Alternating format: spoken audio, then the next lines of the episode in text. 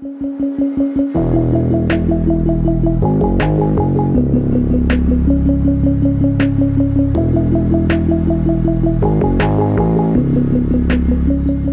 мы в эфире.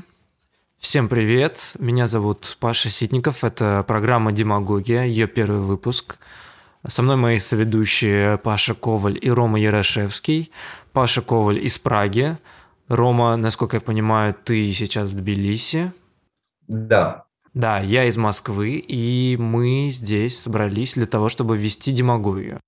Для начала, наверное, нужно объяснить, в чем будет заключаться суть шоу, в чем будут заключаться правила игры, я надеюсь, что каждый вторник в 8 вечера в эфире радио «Голоса» мы будем собираться таким вот составом для того, чтобы слушать песни нулевых годов, начала десятых, а, так сказать, песни нашей молодости, и обсуждать их и анализировать под э, достаточно неожиданным ракурсом, так как я подумал, что было бы здорово а, проанализировать и отрефлексировать эту ярчайшую по всем параметрам эпоху, а, у нас, в принципе, мне кажется, имеются проблемы с тем, чтобы рефлексировать эпохи. Поэтому, собственно, я и решил создать эту программу, развести эту демагогию, чтобы, а, скажем так, воздать должное.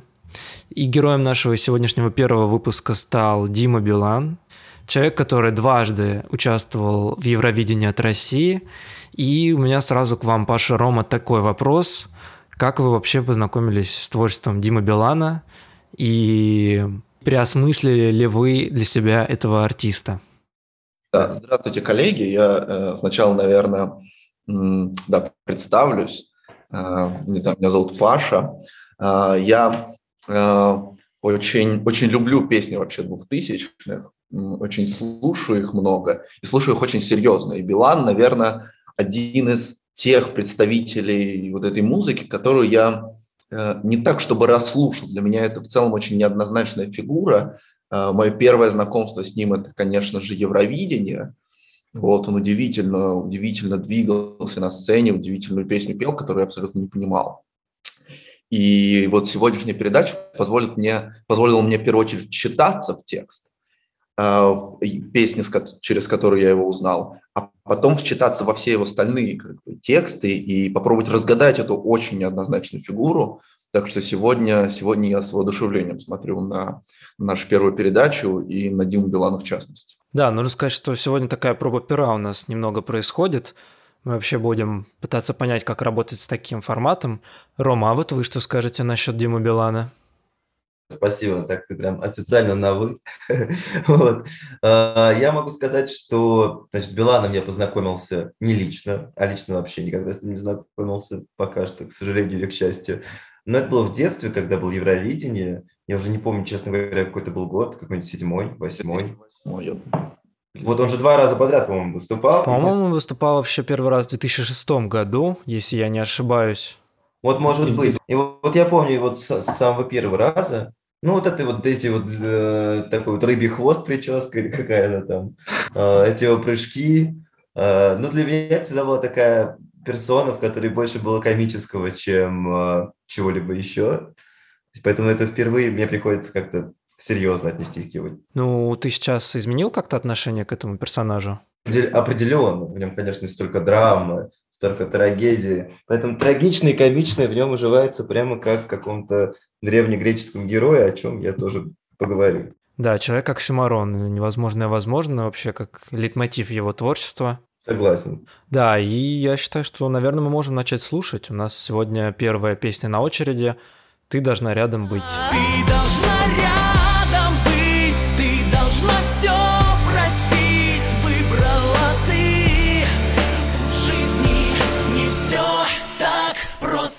Ну что, как тебе песня, Паш? Ну, это, наверное, не самая моя любимая песня Дима Билана. Я напомню, что звучала композиция «Ты должна рядом быть».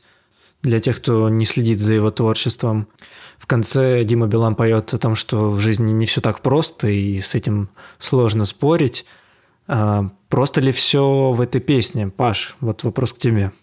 Ну, я тоже признаю, что она не моя не самая любимая, но в ней очень много каких-то достаточно фундаментальных философских проблем, которые я со своей стороны, в общем-то, очень люблю изучать. И это видно, например, в первых двух строчках. Давайте посмотрим. Те слова, что ты сказала, словно камни бросив мне, я обращаю внимание на глагол «сказала», ни за что бы не написала их в прощальном ты письме. И первое, ну, на что просто бросается мой взгляд, это различание между текстом и речью, да, и это, конечно же, отсылка к Дорида э, очевидно. Соответственно, вопрос стоит, что первичнее, да, она бы, то, те вещи, которые она сказала, она бы никогда не написала в письме. И он как бы выделяет э, вот эту речь, которую, которую можно стереть, да, в письме письмо не сотрешь, текст не сотрешь но при этом он сам пишет это в тексте. Это такой парадоксальный ход Билана, с которого он ну, сразу раскрывает песню, сразу она становится парадоксально неоднозначной. И вот для меня в этом весь Билан. Слушай, кстати, Паш, насчет того, что Дима Билан сам пишет свои тексты, я сейчас, конечно, боюсь разрушить э, твою концепцию, но, насколько мне известно, он это делает не сам. Меня это абсолютно не беспокоит. Билан – это некая абстракция, Билан – это некая... некая Лирический герой. Однозначно. И я только к нему привязываю его текст, и иначе не могу. Ну, я бы со своей стороны тоже добавил, раз мы остановились на этих первых строчках, вообще, в принципе, твое замечание, Паш, прекрасно, э, не могу с ним спорить, а лишь бы добавил то, что с, культурологической позиции, да, можно вообще сказать о том, что вот те слова, что ты сказала, словно камни бросив мне, почему словно камни? Мне кажется, что в какой-то степени принципе, это часто в творчестве Билана, это, такая, это такое некоторое дионисийство, такое некоторое, я даже бы не сказал не про хаос, а про некоторую несистематичность, некоторую архаику. То есть вот его песни, они вполне себе отражают такой архаичный этап формирования культуры, когда в обществе царил матриархат. И э, то, что именно камни, да, тут можно и вспомнить и Моисея, который писал значит, на каменных скрижалях свои э, слова. То есть она не написала его в письме, но она бросает их словно камни, словно заповеди. И э, именно камни являются доступным оружием, орудием. То есть это такой, ну, то есть ни пули, ни стрелы, ни перо. Это именно что вот э, самая архаика, самая основа. И, и то, что не раскрывается имя этой Аны, это тоже, конечно же, свидетельствует о том особом отношении к этой Ане. Некоторое вот такое вот мистическое, мифическое она. Можно сравнить это вот э, с идеей Третьего Завета, которая у Мережковского и вообще у многих авторов Серебряного века присутствовала. Некоторое, а, некоторый дух, ведь э, на арамейском, на древнееврейских языках дух – это слово женского рода. Поэтому многие авторы Серебряного века, ну, наверное, в частности, Мережковский, считали, что наступит эпоха матриархата снова, э, что некоторая вот такая женская сущность выйдет на первый план. Коллега, и, конечно, коллега, я вынужден вас э, прервать, Рома. Послушайте, э, раз уж мы тут на вы, а, а я, я хочу вот в данный момент только на вы. Э, э, то есть Билан с этой точки зрения очень возвышенно относится к женщине, вот в этой, в, в этой концепции в этой перспективе. Но как вы про, проанализируете строчки следующей? Ты должна рядом быть, ты должна все простить. Вот это долженствование с ее стороны, которое явно отражает в нем от, абсолютного приверженца патриархата, очень стойкого и жесткого. Безусловно. И это как... не только в этой песне, между прочим, проявляется во многих песнях. Вот эта вот борьба, внутренняя борьба самого Билана, который находится в таком вот э, как бы сказать, даже в разрыве таком находится внутреннем, где он, с одной стороны, вроде бы и часть вот этого древнего матриархата с точки зрения именно искусства, творчества, но как личность, как э, человек, сформированный определенной культурой, он, конечно же, приверженец патриархата. И, в принципе, в этом и есть некоторая логика цивилизационная, то, как мужчина, можно сказать, приручал женщину, то, как он ее ограничивал. То есть э, некоторая стихия, которая покоряется человеку. Вот это отношение. Мне кажется, что Билан здесь не сколько приверженец патриархата, сколько его жертва. И мне кажется, что композиция «Ты должна рядом быть» самая в его творчестве видится мне самый такой маскулинный, если можно сказать, а, потому что все-таки в других песнях он более тактичный по современным меркам. Коллеги, я с вами очень согласен. Единственное, что мне хотелось бы все-таки переместиться, вот не потерять уровень глубже. А уровень глубже заключается в том, что Билан не может в, данном, в данной песне, отчаянно не может высказать все свои чувства через текст. И он, например, пишет «мне хватит и взгляда». То есть он, он отчаянно понимает, что через логос, через язык его чувство невыразимо. И это очень сильный внутренний конфликт, который потом, и я обращу на это внимание, выразится в строчках «на-на-на», «на-на». Невероятно, Павел, невероятно, как у нас совпали с вами э, анализы. Ведь я именно об этом хотел поговорить потом в дальнейших песнях. Ведь практически во всех песнях Белана, да, он сводится к тому, что действительно речи ему не хватает. Более того, я бы это даже отметил некоторые инверсии, которые присутствуют в первых строчках, и, э, то есть некоторый нарушенный порядок слов. Ни за что бы не написала их в прощальном «ты» письме. Да. А, эта инверсия, конечно, тоже говорит, уже с самого начала задает такой тон некоторой, э, некоторого сомнения в языке.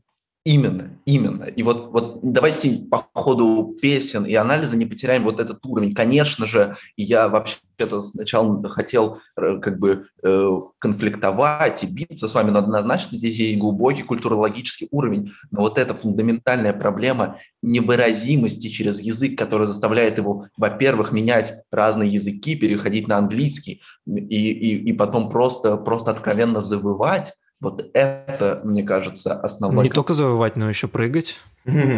Да.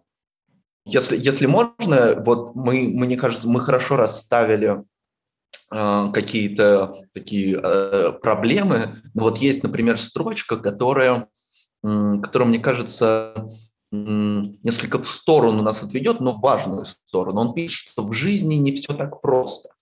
Вот. А при этом, при этом он высказывается очень просто об этом, он говорит буквально. Вот этот конфликт, который, опять же, деридианский, когда он упрекает, э, он упрекает, м- простите мою память, э, французский философ, какой, ну, чем он занимался? Что? А, он, он, значит, призывал всех вернуться к, к лону природы. А, э, ты имеешь в виду Руссо? Руссо, конечно, конечно, спасибо, Роман. Он, значит, он упрекал Руссо и говорил, конечно, вы вот призываете вернуться всех э, в, в лоно естественности к лугам и полям, но вы это делаете на прекрасном, прекрасном французском языке, в вершине культуры человеческой. И вот такой же, такой же как бы э, возможно, конфликт, не претензию можно выразить и вот в этом тексте. Билан говорит, в жизни не все так просто, говоря об этом очень просто. И вот это удвоение, оно меня смущает, я не могу его продумать окончательно. Безусловно. Может быть, вы это как-то связываете с э, его любовью к оксюмаронам? Смотрите, у нас, насколько мы выяснили, эта песня, она находится где-то на стыке патриархального и матриархального, и вот у нас тут есть строчка «Я в ледяном горю огне». Мне кажется, что если это так можно сказать, ну, не самый простой язык. Я бы также сказал, что в принципе а, его, его, конечно же, его стремление к оксюмаронам, оно во многом связано с его некоторой такой позицией, что человек способен на все. То есть мы тут видим строчку «ад мы сделали вручную», например. То есть, что человек способен создать все. У него часто мы встретим также мотив там, полета, то есть, что человек способен э, превзойти свою природу не просто там вернуться в лоно природы, а именно создать новую природу, именно... Э... Удивительно ницшанская мысль, заметьте. Это.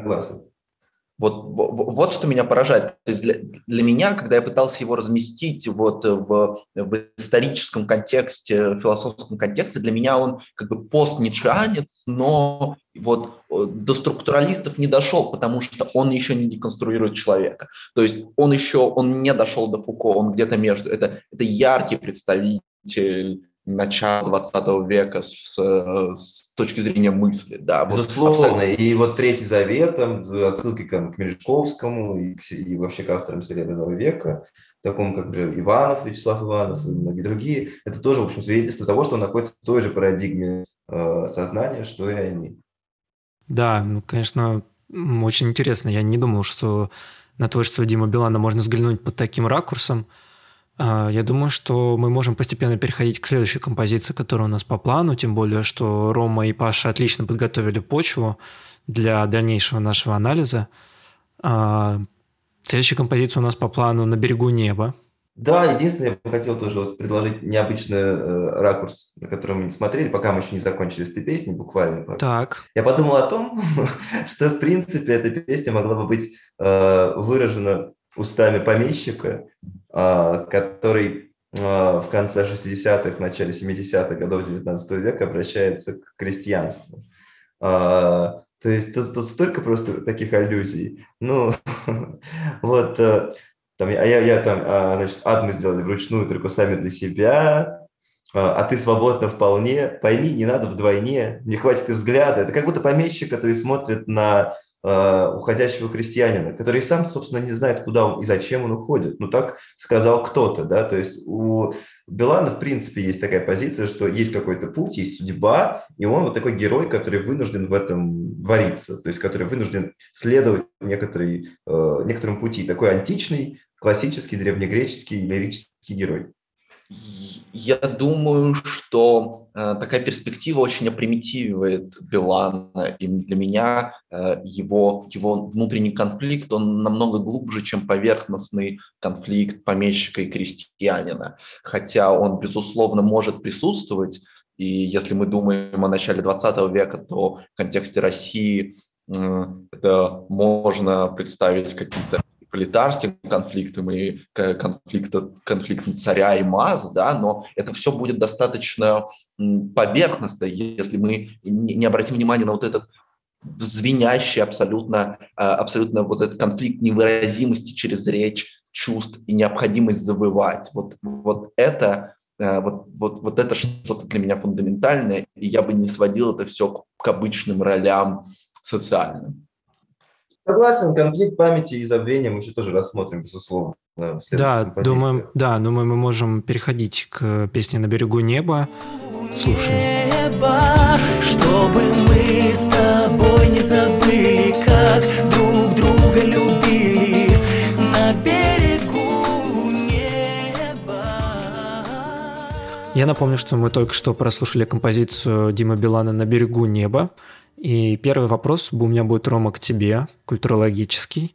Не знаю, смотрел ли ты клип на эту песню, но там место действия разворачивается в прекрасном городе Венеция. А видишь ли ты здесь какие-то отсылки к итальянской культуре или, может быть, к Древнему Риму или к эпосу?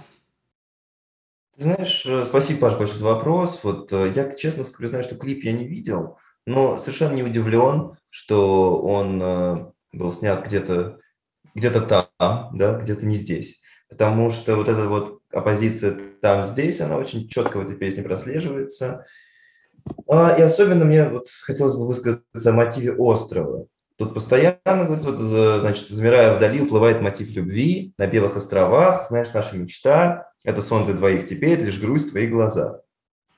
Вот эта несовместимость реальной жизни, некоторого образа таинственного острова. Надо сказать, что практически во всех античных древних культурах был вот такой вот некоторый таинственный остров или какая-то земля. Можно там вспомнить какую-нибудь Шамбалу, там э, это в Индии, или, например, Авалон. Это классическая такая вот святая земля для кельтов, для англосаксов, где, например, э, король Артур был похоронен. Но конкретно данный остров я бы, наверное, сравнил с островом Дельмун. Это в древнешумерской, в древнем шумерском эпосе такой остров существует. Значит, э, чем особенен этот остров? А, значит, Дельмун такая первозданная, чистая, непорочная, светлая страна, значит, белый остров, да, светлая страна, а, где богиня-мать, опять-таки, выращивает э, чудесные растения. Но самое главное, что там, на этом острове, поселен а, мудрец, полубог Зиусудра. Этот, этого мудреца мы знаем, например, по древнейшему эпосу о Гильгамеше, который до сих пор у нас э, бытует. И это один из древнейших текстов, наверное, самый древний, который до нас дошел. Вот, и в этом эпосе Гильгамеша говорится, что Дельмун обрел секрет бессмертия. А, и именно на этом острове он э, способен, значит, э, оставаться бессмертным. И вот это, этот конфликт, эта оппозиция смерти и бессмертия, а, он, он пронизывает всю композицию. А, потому что пространственно-временной континуум, который дан в песне, это утро, вечер, ночь, день, это очень человеческие понятия. С другой стороны, припев, да, вот в, на берегу неба, там луч одинокого солнца, прольется рассветом и так далее. Это все, конечно, уже божественный образ. То есть такое противопоставление человека, который мечтает об этой бессмертной любви, о вечной любви, но способен лишь получить э, такую скромную человеческую любовь. Конечно же, здесь э, переплетается и миф о потерянном рае, такой вот э, Эдем, и миф о вечном возвращении и невозвращении, то есть оппозиция э, там Ницше и э, Пелевина. То есть непонятно, возможно ли вернуться, если это вообще возвращение, или это скорее, наоборот, вечное невозвращение. Миф о блудном сыне, который покинул. Это классический мифологема, между прочим, романтизма. Конечно, миф об Икаре, как а, Почему э, я настаиваю на том, что он здесь очень важен? Потому что ведь Икар – это символ чего-то коснувшегося божественного, а, чего-то, что а, попало в центр Иерофании. Это такой термин Мирчелиады, который означает проявление божественного, сакрального в мирском. А, то, есть, то есть нечто, что, нечто человеческое, смертное, что вот попало в эти лучи и э, божественное обожгло, потому что человек не способен существовать в этом божественном контексте. В этом, и ну, поэтому, да-да-да, да-да-да, конечно. Ну, получается, если мы еще говорим про коллекцию мифов, то в эту же копилку и миф про Одиссея, потому что это миф о возвращении домой. И, конечно. И если мы просто посмотрим на клипы Димы Билана, это вообще отдельный, отдельная большая тема для дискурса и для анализа, то мы увидим, что очень многие, на самом деле, клипы были сняты где-то там, где-то за рубежом, не здесь. И на самом деле будет еще масса интересных примеров. Я вот надеюсь, что мы дойдем до него в песне «Невозможное возможно», где клип был снят в городе Прага. Ну а пока с нами на связи из города Прага Паша. Хочу узнать его мнение. А, или да, Ром, я же, я же тебя перебил. Да, извини, я буквально последнее, что хотел сказать, это то, что, конечно же, вся эта песня – это муки, муки человека. И здесь можно сказать, что это муки гордыни. Такие, есть такой фразеологизм, танталовые муки. Тоже такая вот античная, древнегреческая а, древнегреческое понимание о пути человека. И в данном контексте очень важно, мне кажется, кратко рассказать об одном мифе, который очень близок к этой песне. Это миф о Кейке и Алкионе. Это древнегреческий миф, значит, суть его проста. Э, был мужчина Кейк и женщина Алкиона, и они были возлюбленными, и называли друг друга именами богов. Значит, э, Зевса и Геры. Ну и, естественно, боги восприняли это за гордыню и наказали э, людей тем, что превратили их в море, то есть Кейк стал морем, а Алкиона стала птицей, которая почему-то вьет гнездо раз там в год в этом море. А, и вот такая вот недосягаемость, такая проблема вот э, между человеческим и божественным, мне кажется, пронизывает всю эту песню. Вот, наверное, на этом у меня все. А Дима Билан наказывается как-то за свою гордыню?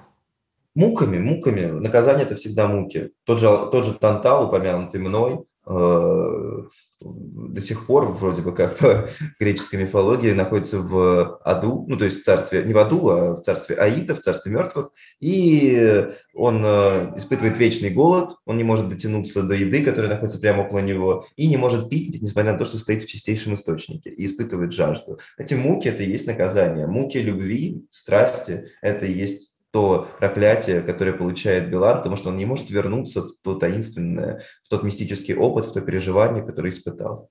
Паша, слово тебе.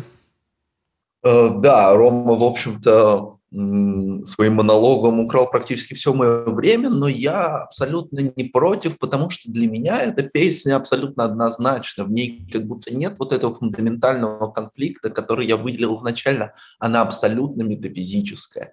И именно поэтому Рома имел возможность представить огромное количество мифов, конфликтов и оппозиций, на которых, по сути, построена метафизика.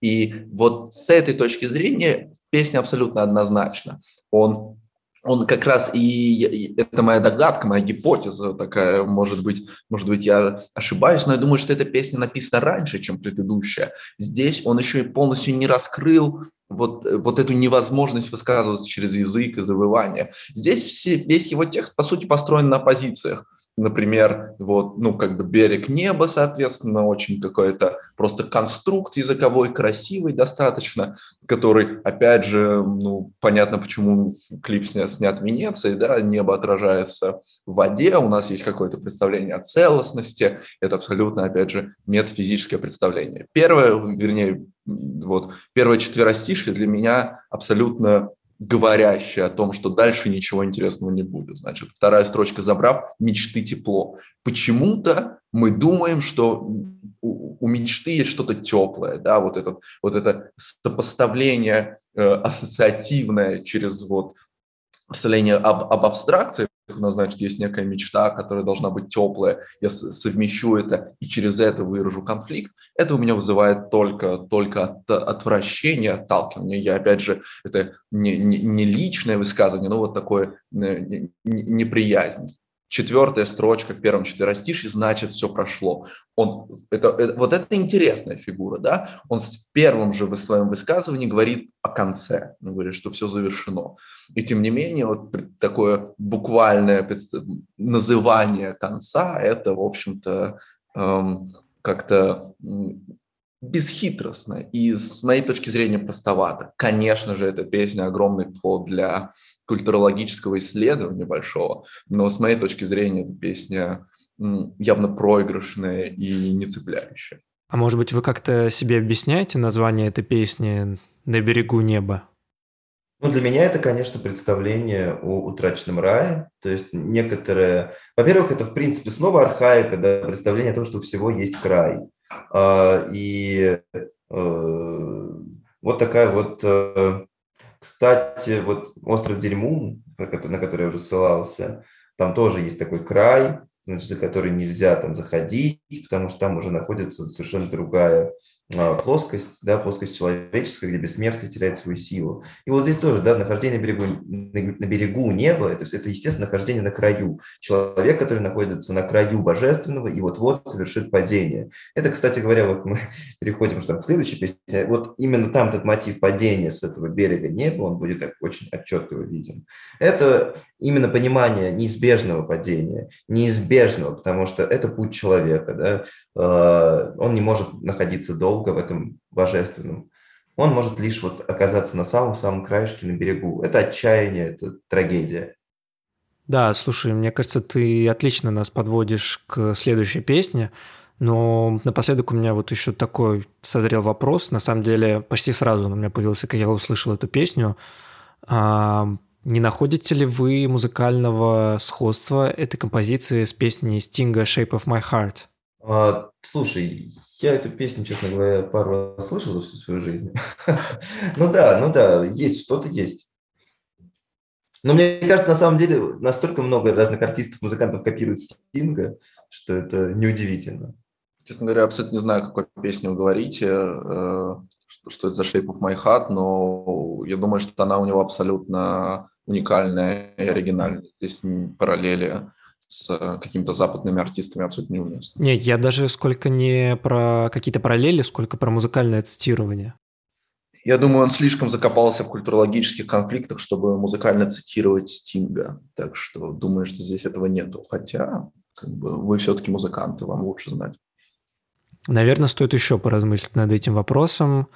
Ну а пока у нас э, в эфире следующая композиция под названием «Believe Me».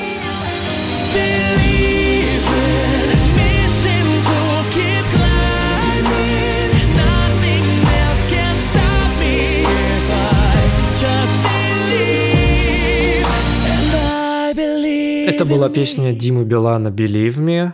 А, я напоминаю, что вы можете писать нам в телеграм-канал, в комментарии, а, присылать имена своих любимых артистов, анализы, чьих песен вам бы хотелось услышать в этом эфире, но обязательно, чтобы это был артист из нулевых, начала десятых годов.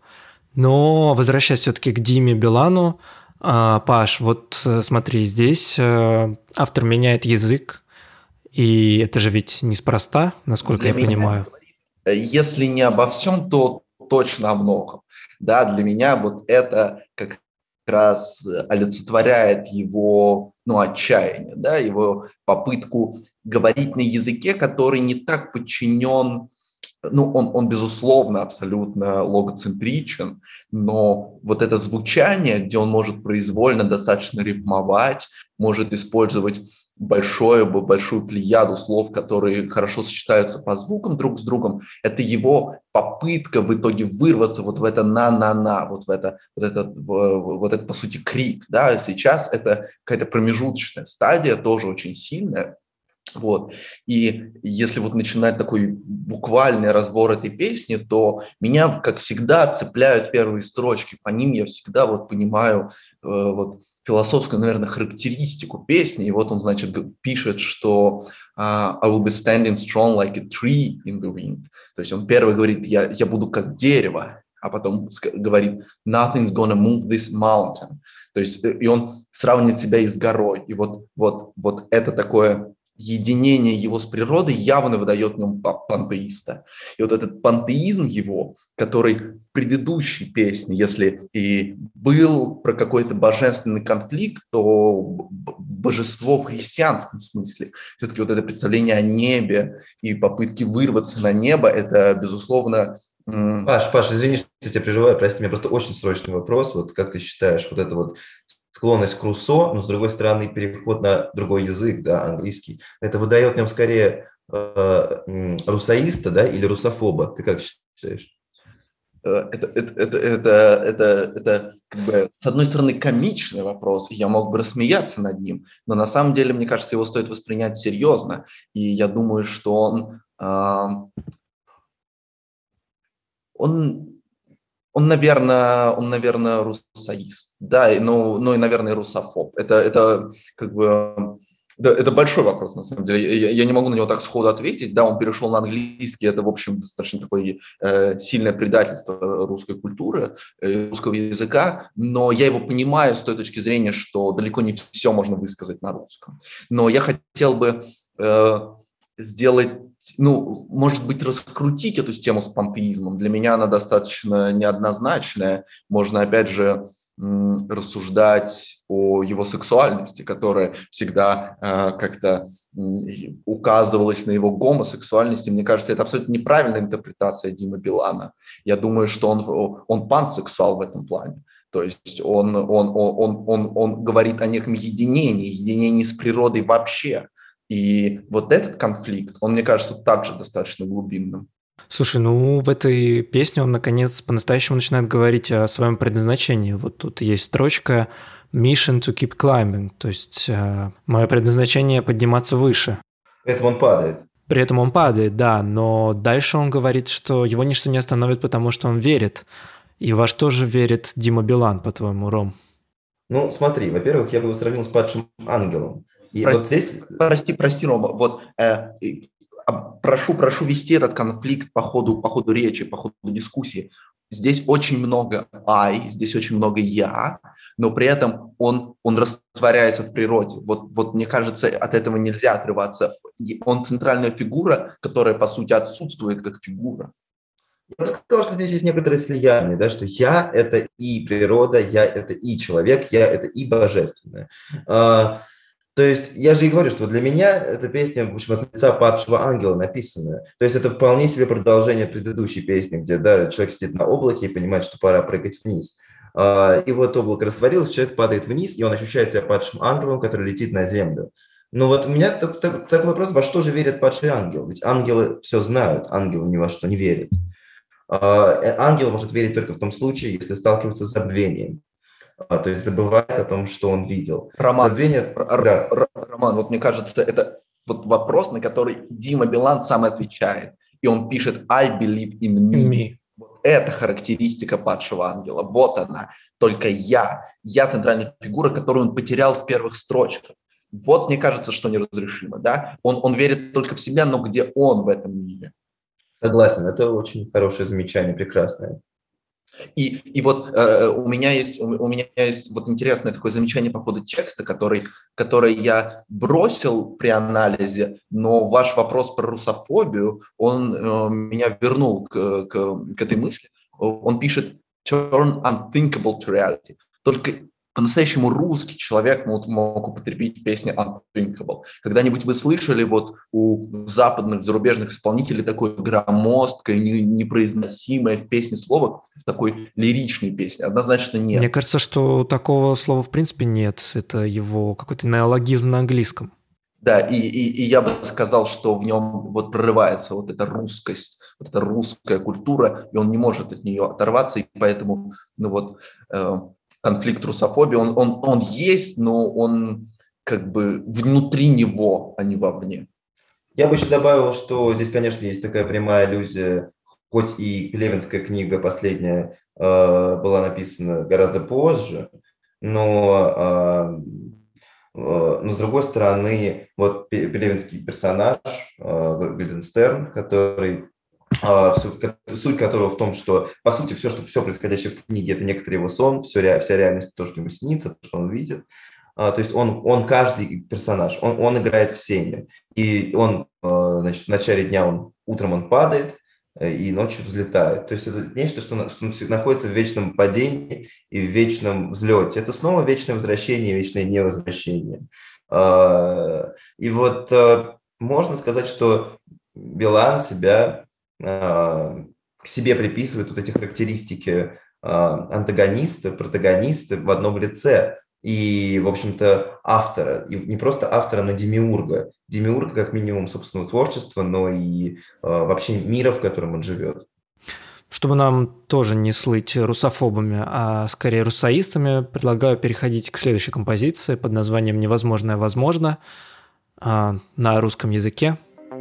Слушай. Я знаю точно невозможное возможно. Сойти с ума на на на на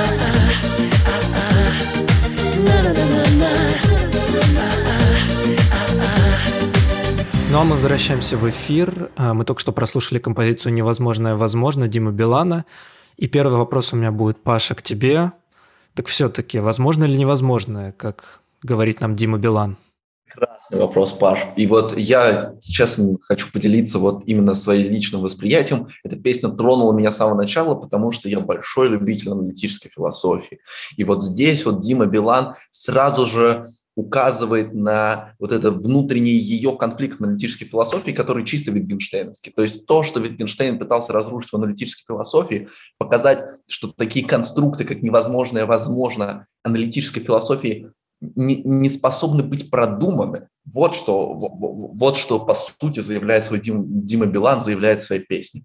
И вот это невозможное возможно, эм, оно проходит через всю песню, потому что именно здесь абсолютно как-то кристально проявляется вот это его ну, ну, вот этот конфликт, о котором я говорю всю эту передачу, вот невыразимость, да, например, вот читаем четвертую строчку, все невозможное возможно, знаю точно А, три точки. Вот это А, оно же абсолютно не нужно для рифмы, предположим, да, не ночью знаю точно, да, рифма, или неосторожно знаю точно, да, рифма посредственно, но тем не менее она есть, и вот это А, оно из него вырывается, и оно есть. И вот снова, возможно, вот меня к тебе такой вопрос тоже. А, вот тебе не кажется, что есть также связь не только э, а, с Wittgensteinом, но также, например, с Лаканом, какое-нибудь реальное можно сюда его вот эту область реального применить, как вот это невозможное, возможно только в области реального, но невозможно в символическом и воображаемом.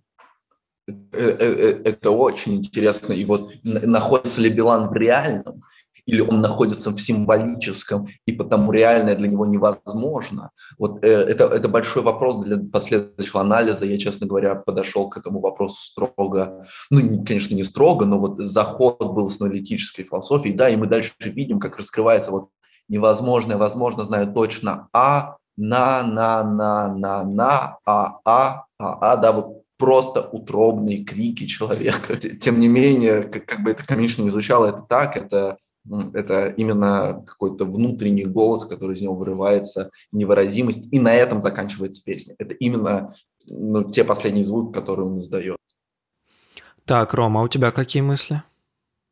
Ну, я бы выразил здесь такие, такое общее, да, можно мы, мы уже все-таки, это последняя песня, которую мы сегодня подводим итог творчества Димы Билана, и мне кажется, что что вот это снова его такое вот мироощущение, как некоторого ангела, который спускается там с небес на землю, э, и вот снова мотив полета, снова мотив крыльев, э, конфликт любви и желания владеть, то есть любви божественной и вот владение человеческое.